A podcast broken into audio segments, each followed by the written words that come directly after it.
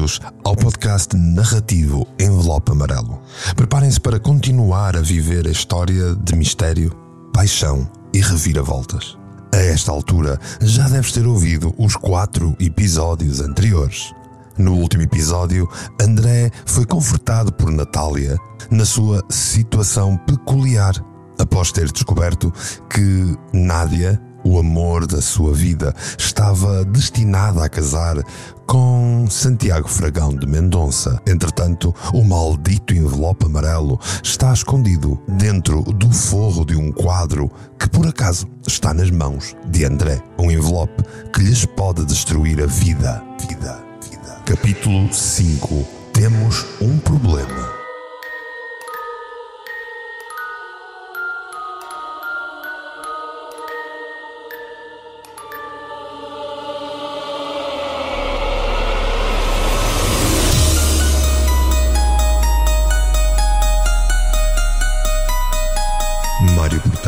Apresenta a versão podcast narrativa de Envelope Amarelo. Amarelo.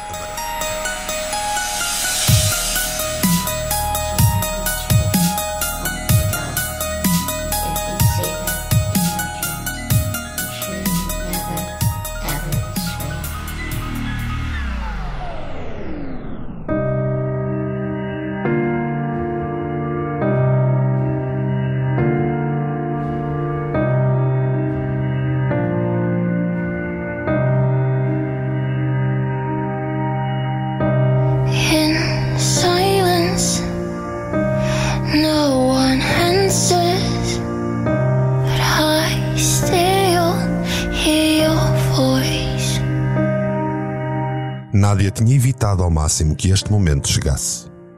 Foram os piores dias da vida dela, mesmo quando pensava que já estava a viver uma tragédia grega e surreal. Tudo tinha começado no mês anterior, naquela maldita ópera no Teatro Nacional de Munique. O pai insistira que fosse ela a acompanhá-lo, porque queria apresentar uma série de portugueses importantes que pertenciam ao ramo lusitano da Ordem. A ordem, para o pai de Nádia, era muito importante. Era essencial até. E saber que Nádia ficava nas mãos de uma ordem que a protegeria tranquilizava-o. Naquele dia, os dois foram assistir ao maravilhoso desempenho da Bayerische Staatsoper, ou Ópera do Estado Bávaro. Durante o intervalo de convívio, o maquiavélico Santiago Fragão de Mendonça conseguira uns minutos da atenção dela e, de forma ríspida e sádica, mostrar-lhe subtilmente o que carregava dentro de um envelope amarelo. Nem sequer tinha feito um pouco de small talk. Nádia ficara sem pinta de sangue e horrorizada ouvira as condições estapafúrdias daquela ignóbil criatura que vinha de Portugal. A alemã teria de ficar em silêncio e o quanto antes arranjar uma forma de passar uns tempos na sua herdade em Portugal para terem um pretexto, para que eventualmente, mais tarde, anunciassem um casamento. Em minutos estava lançado um ultimato. Em minutos, o mundo de Nádia tinha ruído.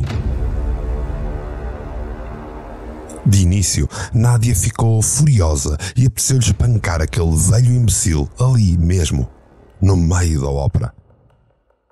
Porém, olhando fixamente para a expressão de loucura dele, decidira que seria melhor jogar pelo seguro, até tentar arranjar uma alternativa. Acima de todas as coisas, o seu pai. Nádia disso tinha a certeza. Se aquilo se soubesse, o pai, já fraco da doença hepática que sofria há quase uma década, certamente não ia sobreviver. O escândalo ia arrastar todas as empresas, o banco. Tudo ia colapsar e tanta, tanta gente iria sofrer com tudo isto. E estava tudo nas mãos conspurcadas e imundas daquele velho ignóbil português que a tinha feito cair dos planos da sua própria vida. Tears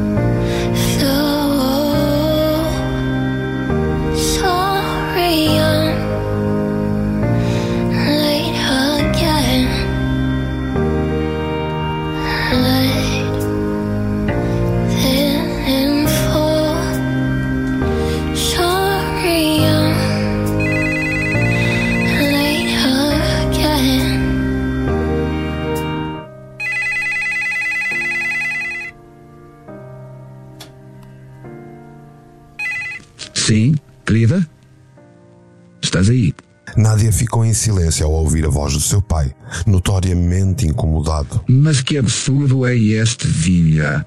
Recebi um convite para comparecer à tua festa de noivado. Sábado. Que se passa? Fatih, Nádia perdeu a voz, mal disse a palavra que habitualmente chamava ao seu pai. Não sabia muito bem o que dizer na realidade. O que se está a passar, Nádia? Vais casar com aquele velho pedante? Mas prova de quem? O que se passa, Nádia? O pai insistiu por mais umas quantas vezes face ao silêncio da filha, porém, a certa altura notou que a falta de resposta e os soluços que ouvia eram sinal de que algo era bem mais grave. E ele não sabia do que se passava. Desde muito pequena, que Nádia e o seu pai, Davi, tinham uma espécie de elo de ligação mental. Compreendiam-se sem palavras.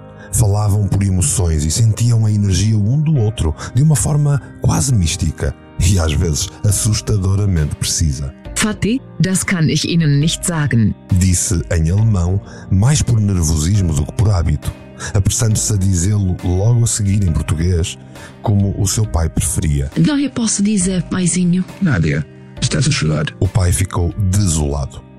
Pretendia admoestá-la e trazia quase uma raiva para descarregar naquele telefonema, mas a sua filha estava a chorar. A pessoa mais importante do seu mundo estava a sofrer e ele não sabia porquê. Nádia, minha querida, calma-te e explica-me o que é que se passa. Deixa-me derrubar-te. Já não eram só lágrimas que caíam dos olhos de Nádia. A dor era tão intensa que lhe parecia estar a chorar o seu próprio sangue. Há dois dias que poucas eram as alturas em que não chorava. Completamente sem chão, completamente sem solução, sem qualquer saída lhe passar diante da vista. Estava desesperada. Toda aquela situação surreal trouxera-lhe um presente envenenado. Encontrar o homem da sua vida, mas tudo o resto era como ser esfaqueada vezes sem conta no coração. Sangrava de dor, soluçava de preocupação, chorava compulsivamente.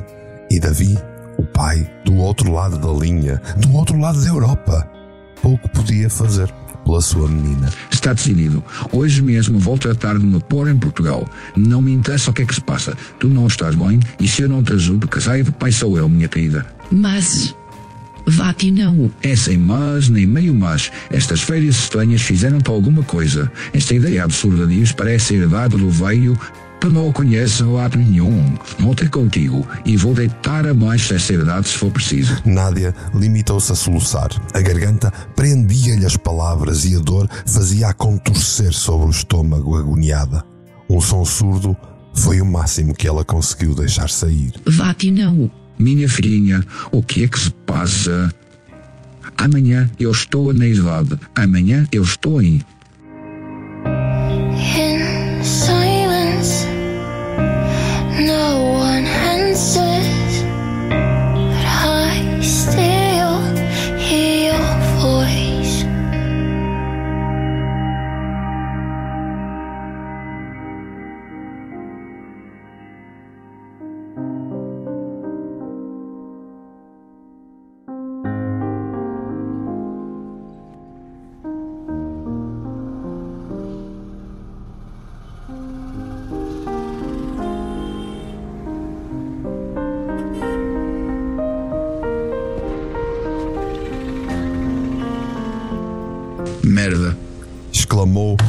Batendo violentamente com ambas as mãos no volante do automóvel. Lisboa podia ter um efeito altamente estressante em qualquer condutor que tenha de enfrentar o trânsito caótico. André passara metade da sua tarde perdido em filas de atendimento e a outra metade em filas de trânsito. A sua paciência tinha ultrapassado os limites há mais de duas horas. Resultado: chegar à galeria para deixar o quadro do seu patrão e a galeria já estava fechada.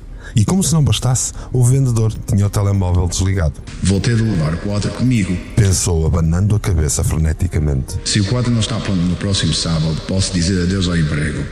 E daí, até um favor que me faz. Se eles casarem, eu não fico naquela casa nem mais um dia. Foi desesperante. Conseguir sair da capital para se dirigir a casa e se a paciência estava já esgotada, também a sua energia ia ficando tolhida. Tinham passado quase outras duas horas quando finalmente estacionou e subiu ao seu apartamento, carregando consigo a valiosa réplica do Rembrandt.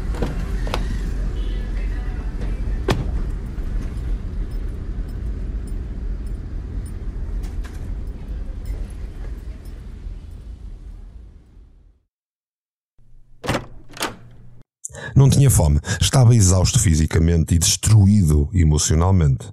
Pousou o quadro em cima do seu sofá de couro castanho e, atirando com os sapatos para um canto da sala, serviu-se de uma boa dose de vodka, hábito que ganhara durante a sua vida militar. Pesadamente, deslizou para cima do sofá castanho, ao lado do quadro, esticando-se e tomando um audível suspiro que parecia mais um rugido de um leão ensonado. Ai, outro dia. De repente a minha vida está um caos. Onde é que eu vou sequer perceber o que é que se está a passar? Pela sua cabeça passava o quanto seria bom ter alguém para desabafar. Deixar sair o quanto estava magoado. Tinha sido tão útil aquela conversa com a simpática Natália. Pelo menos tinha conseguido lidar com alguns pontos e perceber algumas coisas. Todavia, ficara ainda com mais perguntas ao final da conversa. Olhando para o lado, viu a embalagem que protegia a réplica e teve uma ideia que o fez sorrir. De um só golo, esvaziou o copo de vodka e cuidadosamente retirou a réplica para fora, desembrulhando-a e colocou-a à sua frente, no chão, encostada à pequena mesa de apoio da sala. Estamos aqui os dois. Falou ele com a imagem do ancião que estava pintada naquela réplica. Queres um copo? Não? Então olha, eu vou beber outro. Encheu o seu copo e, com um ar quase divertido, voltou a sentar-se frente a frente com o quadro, frente a frente com o Rabi. Fui atraiçoado, sabes? Vá, não faças essa cara. Com a tua idade, certamente, já lidaste com alguma coisa assim do género. E tens de ter aí um conselho milagroso para me ajudar. Ajudem este patético e pobre personagem. Levantou o copo em jeito de brinde e tomou um golo da sua bebida. Olha, na verdade nem sei muito bem se fui atraiçoado ou se ajudei a trair o meu patrão. Sim, o meu e o teu patrão. Caso não saibas, eu comprou-te. André fez uma pequena pausa, não só para mais um golo no copo, mas também para admirar o nível de loucura que ele tinha atingido em tão pouco tempo. Ali estava ele, a falar com a imagem de um quadro, à espera de encontrar uma ideia milagrosa que lhe resolvesse todos os seus problemas instantaneamente. Patético ou não, este jogo de papéis estava a conseguir aliviar-lhe o stress daquele dia e André decidiu continuar a pequena farsa. Que me dizes, velho amigo? O que é que fazias no meu lugar? As minhas hipóteses não são muitas, pois não? Posso despedir-me e esquecer que tudo isto alguma vez aconteceu. Podia ir assim para o interior. Olha, sempre quis ter uma quinta e plantar o meu sustento. Que achas? Com o que juntei, certamente é uma aventura que é possível. Também podia enfrentar a Nádia e exigir que ela me explicasse muito bem, tintim por tintim, tudo aquilo que se passa. Sabes, ainda não me acredito que isto me aconteceu.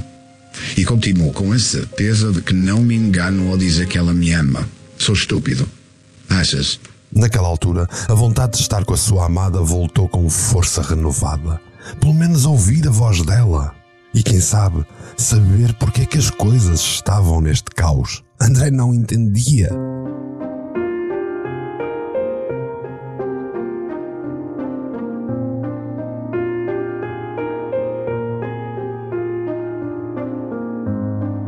Tu achas que eu devia ligar-lhe? André terminou a sua bebida. Quem te vê percebe que estás carregadinha de experiência e de bons conselhos.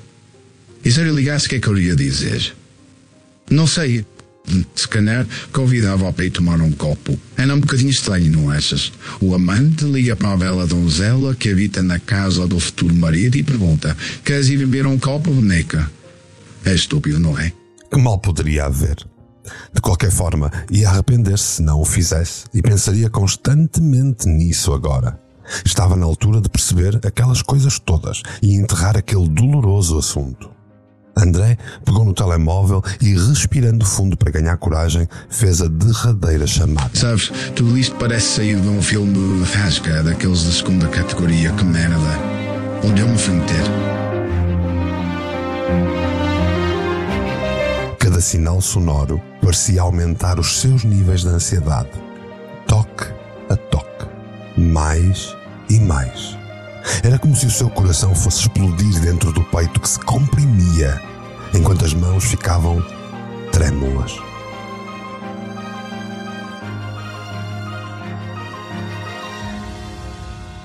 Nádia? Chamou André ansioso, mal ouvir a chamada a ser atendida. Porém, o silêncio era a única resposta. Consigo ouvir a tua respiração. Sei que me estás a ouvir. O que se passa connosco, meu amor? O tom de voz ficou desesperado, suplicante até. Eu sei que tu me amas, Nádia. Eu sei que estamos destinados um para o outro.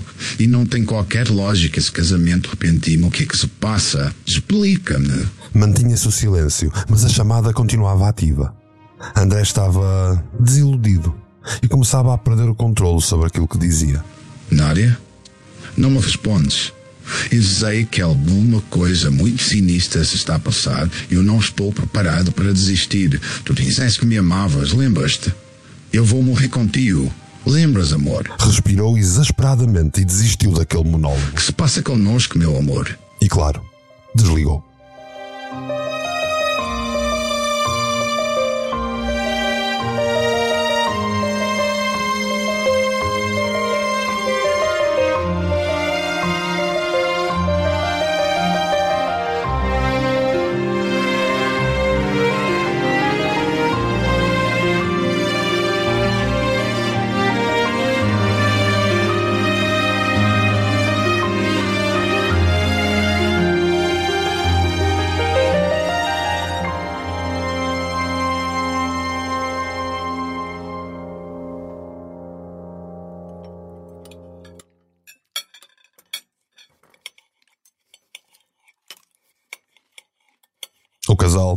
Acabado o repasto na sala de jantar da idade dos três coelhos. Felizmente para Nádia, o Visconde tinha o estranho hábito de comer numa ponta da mesa enquanto a colocava na outra ponta, bem longe. Eram uns abençoados dois metros de distância. E isso, pelo menos, tranquilizava Nádia. Provavelmente o falso aristocrata achava que as imagens dos filmes da Disney ditavam o protocolo de um jantar a dois da nobreza. Porém, ela não se queixava, pelo contrário, agradecia à distância. Como era já habitual, o Visconde mantinha-se à mesa à espera do seu café e do seu conhaque. Estou cansada. Vou retirar-me aos meus aposentos. Informou Nádia, esperando que o vil acompanhante não resmungasse nem a seguisse. Vai, vai. Parece uma árvore seca com essa cara enrugada e sem pintura. O Visconde abanou a mão como que a varrer Nádia da sala. E não me faças mais essa careta. Dessas horas tudo hoje que sábado tudo tem que estar perfeito, ouviste? Deitas tudo a perder e eu conheço um envelope amarelo que vai parar às mãos de todas as agências de notícias, espertinha. Estava a alemã a deixar a sala quando ouviu um toque de telemóvel. Ela conhecia bem aquele som. Era o telemóvel dela. O seu telemóvel estava a tocar e desde que tudo tinha acontecido que Santiago lhe controlava cada chamada e cada mensagem. Nádia parou e olhou para o Visconde que segurava o telemóvel dela. Fazes o fome e já sabes. O Visconde atendeu o telefone Nádia? e pôs em alta voz, pousando-o na mesa. Com a mão direita levantou o dedo indicador à frente da sua boca, ordenando silêncio. Consigo ouvir a tua respiração. Sei que me estás a ouvir. O que se passa connosco, meu amor? Era o telefonema de André. E ambos ficaram ali, a ouvir, frase a frase. Se por um lado o Visconde sorria, mostrando os caninos de escárnio, por outro a alemã perdia a força nas pernas a cada súplica do homem que ela amava Não perdidamente. estou preparado para desistir. Tu disseste que me amavas, lembras-te? Eu vou morrer contigo. Lembras, amor? O que se passa connosco, meu amor? Assim que o contabilista desligou a chamada, Nádia sussurrou para si mesma a resposta àquela declaração final da chamada telefónica, onde ele dizia que a amava profundamente. Amo-te profundamente, André. Este rato dos livros ainda vai fazer com que as coisas corram mal para ele. Vai, vai. Ameaçou Santiago, olhando Nádia enquanto cofiava o seu bigode. Por favor, não. Tu prometeste. Cala-te já. Não ias para o quarto. Vai tratar dessa cara engiada que eu tenho que tomar as minhas providências. O Visconde levantou a voz desta vez e Archibald chegou a entrar na sala pensando que havia sido chamado. Promete-me que não vais fazer nada André. Por favor. Nádia correu a prostrar-se aos pés de Santiago, agarrando a uma das pernas, chorando uma vez mais naquele dia. Está calada, não sejas ridícula. Gritou o Visconde, claramente exaltado com ela. Por favor. Promete que não magoas o André. Suplicou de novo a alemã. Promete. Os olhos do Visconde pareciam deitar fogo naquele momento por presenciar aquela demonstração tão intensa de preocupação por um amante. Ele não podia deixar que a sua futura mulher o fizesse passar este tipo de vergonhas. Nem que fosse a rainha de Inglaterra. Quase sem respirar, precipitou-se sobre ela, apertando-lhe violentamente o pescoço com a mão direita. Voltas a dizer, não me deu. Nádia sufocava e lutava para se libertar da mão do Visconde. Vai para o quarto, cabra. Sai-me da frente, ou então faço-te a cara em papas. Archibald sorrateiramente voltou a sair da sala, logo que se assegurou que a senhorita Nádia estava a salvo, embora cambaleasse em direção ao andar dos seus aposentos. Archibald estava atento e Nádia estava em dor.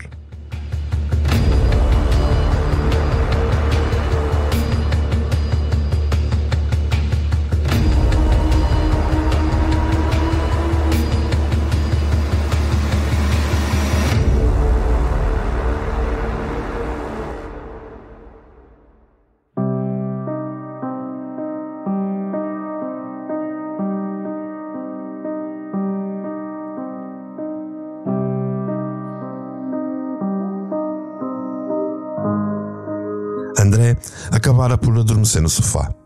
O cansaço, o stress, a confusão daquela tarde, o peso emocional daqueles últimos dias e o derradeiro telefonema tinham exaurido todas as suas forças.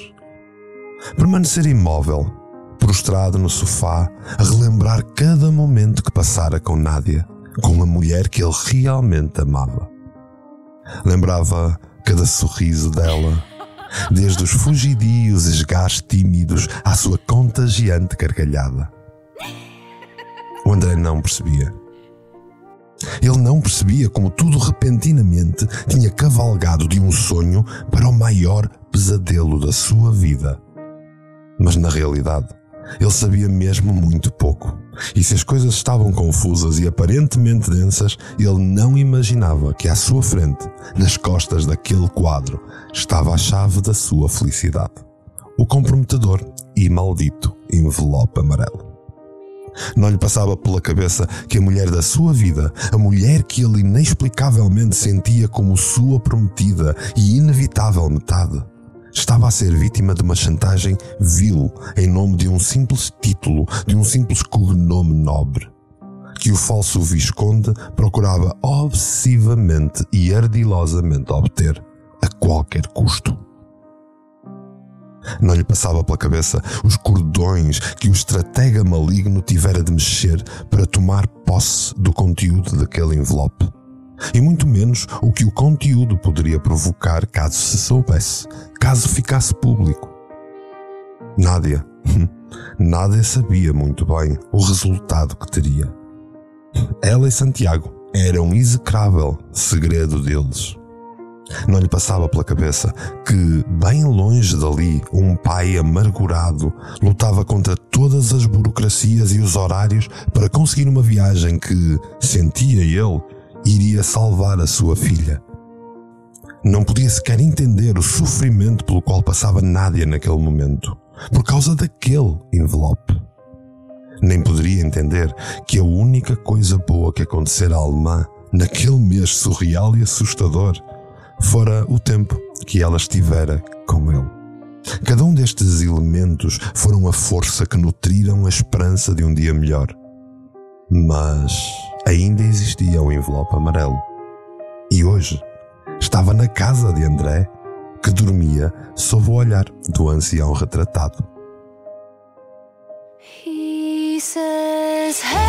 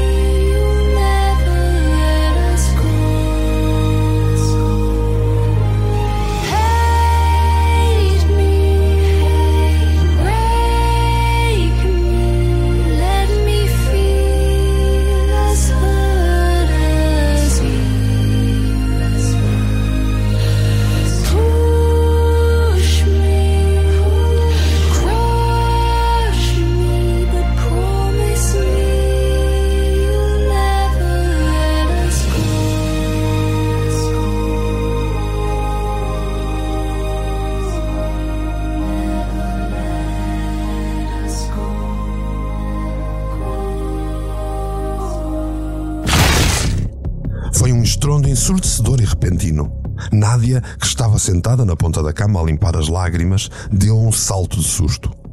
A porta tinha literalmente sido abalroada e o trinco tinha lascado toda a madeira que segurava a fechadura. O olhar de Santiago era ameaçador e Nádia reagiu instintivamente, saltando por cima da cama para o outro lado.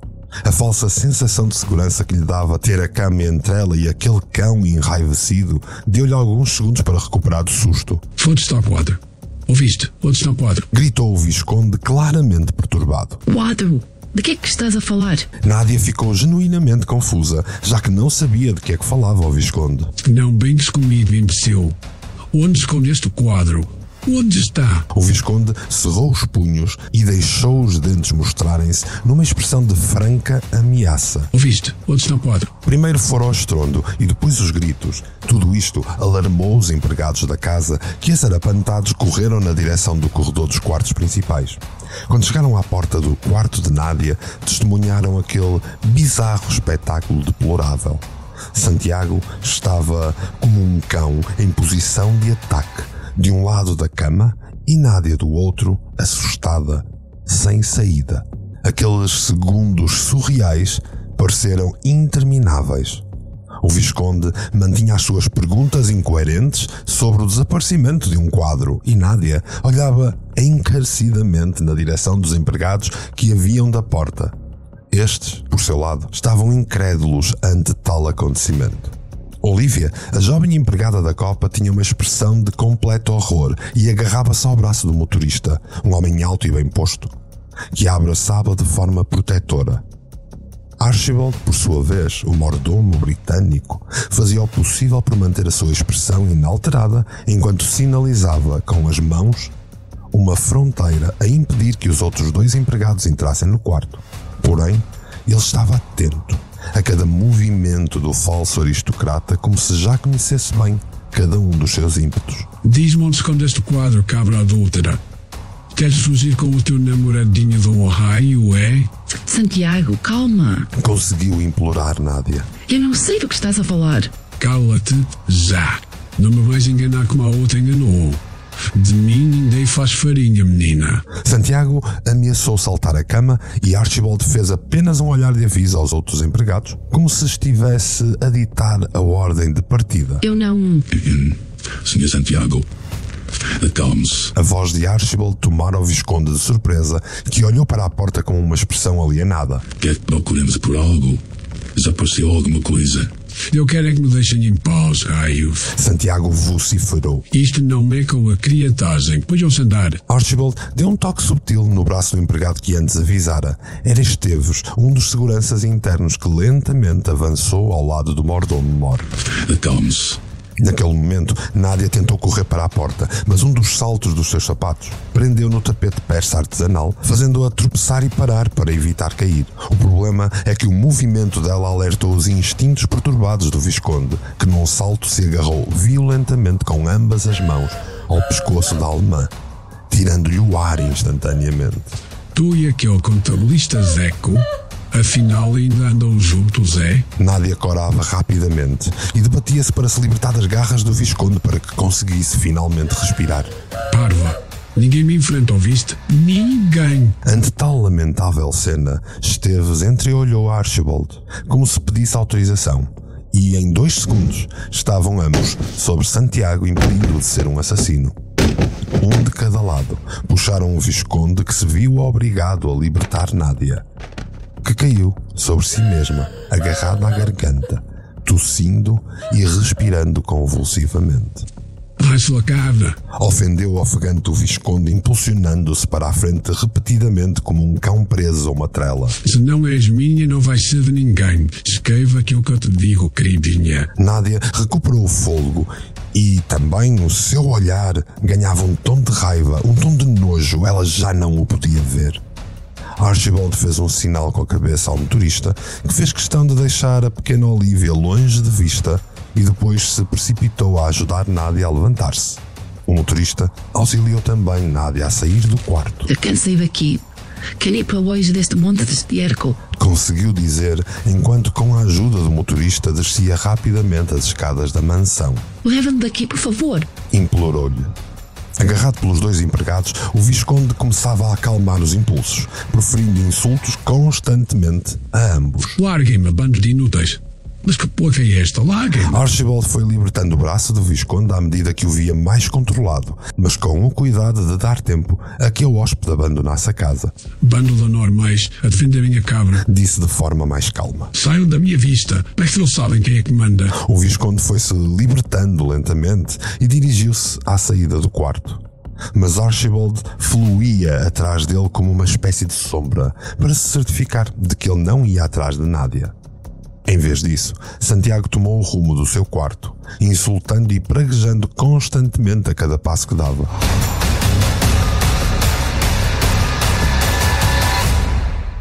Assim que o Visconde abandonou a vista, Archibald pediu a Olivia que preparasse rapidamente os pertences da hóspede e os levasse para a sala de serventia. Depois deixou o segurança no corredor, atento a qualquer movimento suspeito, e, deitando um último olhar ao corredor, abandonou ele próprio local em passo apressado. Em instantes, o mordomo mor da herdade dos três coelhos abandonava a mansão na direção do jardim enquanto levava o telemóvel à orelha esquerda. Avisa todos. Temos o problema. Disse ao seu interlocutor, sempre a caminhar apressadamente.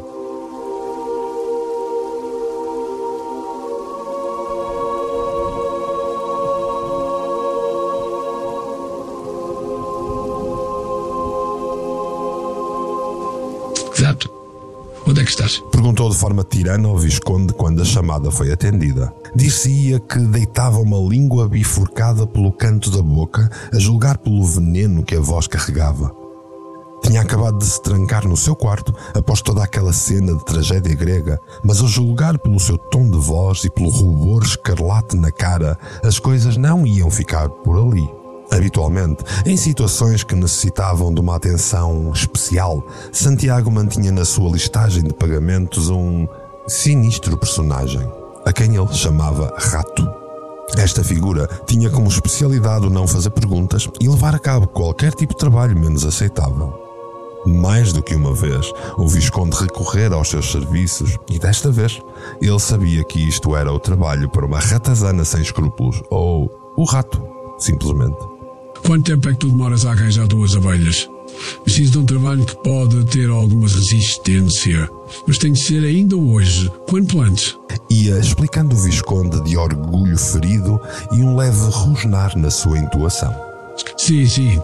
Quero que vás ao mesmo sítio da outra vez. Quero que me apanhes a encomenda do costume e a mantenhas contigo em segredo. Leva para a casa do moinho. Eu vou lá ter meia-noite. Uma leve luisgar de boca cruzou a expressão já perturbada de Santiago.